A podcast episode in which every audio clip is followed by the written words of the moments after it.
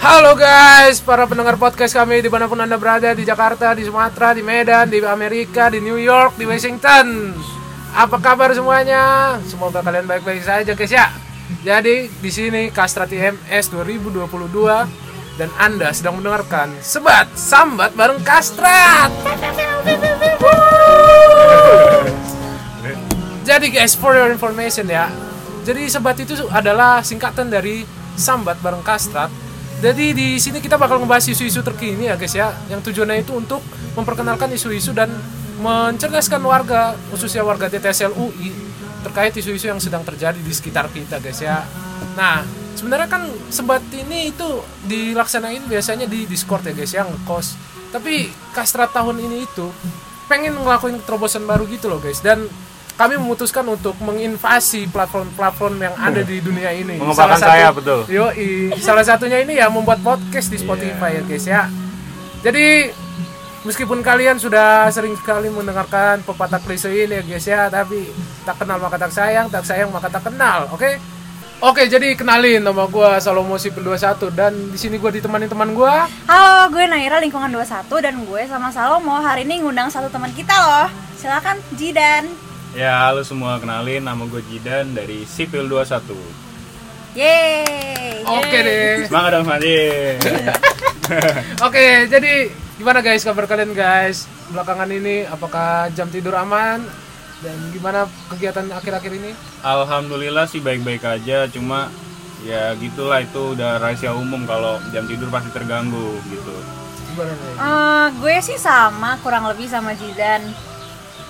Udah sih ya sangat sangat singkat sangat ya? singkat sekali jawabannya. Tapi ya nggak apa-apa ya guys. Namanya juga podcast pertama. Dan memang sudah bukan rahasia umum kalau sipil itu sebenarnya jurusan yang benar-benar gila sekali ya. Betul sekali setuju gue apalagi dengan ketetapan bahwasanya akan ada ujian tengah semester offline. Wow. Gimana guys? Kalian udah makan belum guys di rumah guys? Ada apa nih? Nanyain makan-makan Ya elah kayak nggak tahu aja. Oh iya, gimana Nai? Naira gimana udah makan belum? Makan. Hmm, tadi sih gue di rumah udah makan ya. Kebetulan tadi gue goreng nugget sih. Goreng? masih bisa lu goreng? Lu masih bisa goreng, Tay? Gue ada minyak sisa kemarin ya, kebetulan. Wah, enak banget, Tay. Gue ya udah nggak ada lagi gue minyak goreng, lulu lantai minyak goreng. Iya, lu nggak bisa goreng di rumah ya? Iya. Gue juga nggak bisa goreng. Kenapa tuh? Habis juga minyak gorengnya? Bukan, nggak ada gas. lu ada yeah. lu dan dan. Oh biar gak tegang. Oke. Okay. bisa aja lu pelawak bukan dong. Ya udah. Jadi guys gimana tapi ngomong-ngomong minyak goreng nih kalian suka bingung gitu gak sih? Kenapa minyak tiba-tiba langka di supermarket? Terus kayak kalau ada tuh mahal gitu. Iya ya. Iya sih bener. Kemarin nyokap gue lagi nyari minyak goreng kan sampai ke Lotte Superindo nggak dapet tuh yang harga eceran maksudnya yang ini. Ke mana akhirnya beli ini yang apa ya sunflower atau apa gue lupa. Pokoknya gitulah. Susah kata dia emang. Dia ngeluh-ngeluh gitu pas nyampe rumah. Kalau lo gimana mau lo kayak pernah ngalamin gitu gak sih? Lagi krisis minyak goreng di rumah lo? Ya kan sebenarnya gue udah mengalami krisis minyak goreng itu dari awal-awal bulan ini sih naik jadi kayak harga minyak goreng udah mahal tapi selain mahal juga. Gue nyari minyak goreng ke mana-mana kok susah ya. Di toko satu nggak ada toko dua nggak ada. Gue nyampe nyari ke ujung pulau nggak ada juga. Jadi tadi malam juga udah dibilang kan sama salah satu toko ya salah satu alternatifnya yang nggak usah goreng lah ya kan direbus atau dikukus gitu. Oh, siapa tuh tokohnya? Oh, tentu saja toko kesayangan kita. Oh iya. ya, jadi oh. karena dia sangat terkenal. Oh ini ya, yang pengen mengembangkan sayap itu ya? Oh, kepakan sayap kebinekaan. Oh, iya. itu itu putrinya sih. Wow. Sangat berbahaya ya obrolan Waduh. Kita. kita ke minyak lagi aja ya. Jadi kira-kira kenapa ya harga minyak goreng ini kok bisa naik ya? Nah, di Indonesia sendiri produksi panen sawit ini menurun. Mm-hmm. Padahal di lain sisi pemerintah sedang melakukan kebijakan yaitu kebijakan B30 tau nggak lu? B30. Oh yang katanya gue dengar-dengar belakangan itu yang minimal 30% biodiesel ya? Iya bener. Nah dengan itu permintaan minyak sawit jadi tinggi kan? Iya iya iya betul betul. Nah jangan lupa juga nih kita nih lagi di masa pandemi Oh iya ya, karena kita lagi di masa pandemi kayak sekarang, berarti kebutuhan mobilisasi buat logistik itu berkurang juga ya. Soalnya kan kontainer sama kapal juga berpengaruh dong. Iya bener Jadi kira-kira ada nggak sih usaha pemerintah ini buat mengatasi minyak gorengnya ini yang harganya itu makin random nggak jelas itu? Oke, jadi Kemendak itu udah menerapkan kebijakan DMO dan DPO buat minyak goreng sendiri yang dimulai pada tanggal 27 Januari 2022. Nah, dengan eh, kebijakan DMO dan DPO ini, Menteri Perdagangan itu juga menerapkan kebijakan HET atau harga eceran tertinggi di angka 14.000 per liter untuk minyak goreng sendiri. Oh lah, jadi semuanya diseragamkan gitu ya harganya Iya, ya per liternya ya. Bener. Oh iya, gue sempat juga baca sih by the way guys ya, buat for your information aja nih ya. Jadi DMO itu domestic market obligation, istilahnya itu kayak pemerintah itu mewajibkan setiap produsen minyak goreng buat memenuhi kebijakan kebijakan minyak Kebutuhan. goreng dalam kebutuhan minyak Iya. goreng dalam negeri gitu guys, sekitar 20% lah. Nah, habis itu gimana? Dalam pelaksanaannya ini kebijakan-kebijakan ini berjalan lancar atau enggak? Jadi dengan adanya HET ini bukannya bikin harga minyak turun, malah bikin minyak ini langka karena distributor-distributor yang udah terlanjur beli minyak dengan harga yang tinggi itu mereka nggak mau buat jual harga mereka itu ngikutin sama harga yang udah ditentuin yaitu Wah. 14.000 Parah banget kalau kayak gitu dong.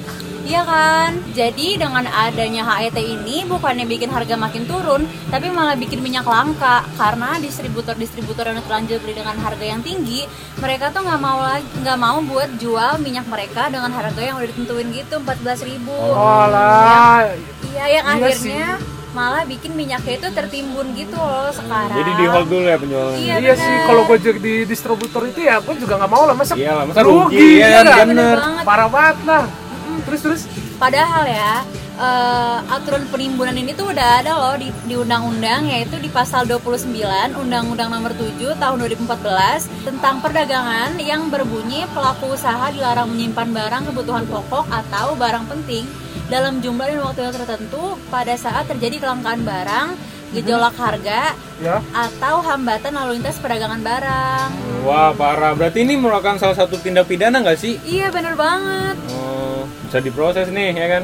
Kalian tahu gak sih kalau misalnya akhir-akhir ini pemerintah itu udah nyabut lagi kebijakan HET ini? Hah? Oh. Dicabut? Karena ini ya, karena tadi nggak sesuai ya hasilnya Iya, jadi sebenarnya eh, dari yang gue tangkap itu, kenapa pemerintah nyabut kebijakan ini? Karena output yang mereka harapkan yaitu bisa menstabilkan harga, Harga dari pasaran goreng. sendiri, iya malah bikin minyak itu makin langka karena ada penimbunan. Jadi eh, kalau misalnya ada yang jual tuh malah mahal banget. Alah. Jadi kira-kira ada nggak nih kebijakan baru lagi gitu dari pemerintah buat ngatasin ini masalah nggak jelas ini? Nah ada, jadi dengan dicabutnya HIT itu berpengaruh ke DPO dan DMO. Eh, DMO dan DPO-nya itu ikutan dicabut dan Ah. diganti dengan mekanisme namanya mekanisme pajak. Nah, apa pula itu kebijakan itu? Nah, jadi dengan adanya mekanisme pajak ini, pemerintah menaikkan pajak ekspor yang sebelumnya 375 US dollar per ton dan sekarang menjadi 675 US dollar per ton. Ah, Oh, Nah, jadi gini kesimpulannya kalau pajaknya gede nih, Ah. orang juga pasti mikir-mikir kan mau ekspor. Nah, dia pasti lebih memilih buat jualan di dalam negeri gitu, domestik aja. bener-bener. hmm, bener-bener. Ya ini sih emang buat mengatasi kebijakan sebelumnya sih ya kayak kalau misalkan kebijakan sebelumnya kan produsen itu mikir-mikir gitu nggak sih kayak mereka kan sebenarnya pasar itu lebih luas di luar tapi kalau harus memenuhi kebijakan apa kebutuhan dalam negeri dulu ya mereka lebih memilih buat menyelundupkan gitu sih barang-barangnya dia mereka situ pasti bisa. berusaha tetap ekspor keluar, Ekspor kan keluar. lebih untung kan. Nah, dengan adanya kebijakan ini diharapkan para produsen itu bakal lebih fokus melakukan penjualan di domestik aja mau gitu. hmm gitu Jadi kalau udah sudah terpenuhi, baru mereka ekspor, Ekspor. gitu. Iya. Akhir-akhir ini lu pernah lihat nggak sih mau di media sosial yang parpol bagi-bagi minyak? oh yang purple-purple Iya. merah Ya ada PDIP terus PSI, PSI, gitu. iya. PSI bagi-bagi di Bekasi terus kayak ada juga nih Demokrat bagi-bagi di Jawa Timur di Pacitan tuh di Pacitan Iya Pacitan tuh kotanya ini kotanya SBY iya iya iya Pacitan. Kira-kira menurut lu gimana mu? kalau menurut gua sih salah satu tujuannya pasti ya namanya juga parpol ya, ya pastinya buat mempengaruhi pandangan orang tentang parpol mereka sih nyari Dan. simpati maksud lu Ah, kita bahasa tuh harus positif thinking bahasa dulu. lu ini terlalu positif dan kok parpol Gak boleh kita harus positif thinking kita tuh harus melihat sesuatu dengan praduga tak bersalah Ah, jangan iya, asal iya. suzon. sosial ya Bener, iya bener, sih bener. sanksi sosial tapi menurut gua dengan adanya kegiatan itu parpol tuh bukan malah menarik simpati ya tapi mereka malah cenderung mendapat banyak pertanyaan kayak wah gimana nih kok bisa sih dapat pasokan minyak yang sampai ratusan liter? Padahal sekarang tuh lagi langka kan minyak. Iya jangan-jangan mereka ikut-ikutan. Oh iya enggak dong. Ikut-ikutan jangan. membantu Oh gitu, iya benar. Nah tapi mereka tuh bilang sih katanya mereka tuh dapatnya dari para produsen lokal. Nah, terus dia, mereka juga belinya itu dengan harga normal yaitu maksudnya dengan harga sekarang yaitu dua puluh ribu. terus kok bisa dijual murah? Ya mereka ngejualnya dengan sepuluh ribu. Ya itu kita nggak tahu nggak tahu lah ya. Yang tahu hanya Parpol mau rugi kan? Dari mana mereka menutupi kerugiannya? Oke guys. Jadi kita udah ngobrol-ngobrol nih ya tentang keadaan minyak goreng yang sangat semraut ini ya. Ya semoga kebijakan-kebijakan yang dikeluarkan pemerintah ini ya bisa lah untuk menekan harga minyak goreng supaya bisa normal kembali. Amin. Dan gak ada lagi nih yang nimbun-nimbun nih minyak goreng nih ya janganlah kasihan rakyat kita ya nggak udah pandemi ekonomi terganggu masa menimbun-nimbun bener bener bener jadi makasih banyak ya kepada Pak Jidan ya udah mau menemani saya dan Naira di sini ya. baik baik sama-sama makasih jangan ragu-ragu dan jangan sungkan kalau misalkan gua nanti undang lagi. Oke? Siap siap siap. Oke, jadi gua Salomo, dan gue Naira Dan gua Jidan kami akan sebat but yaitu sambat bareng kastrat cabut. Cabut. Thank you, thank you.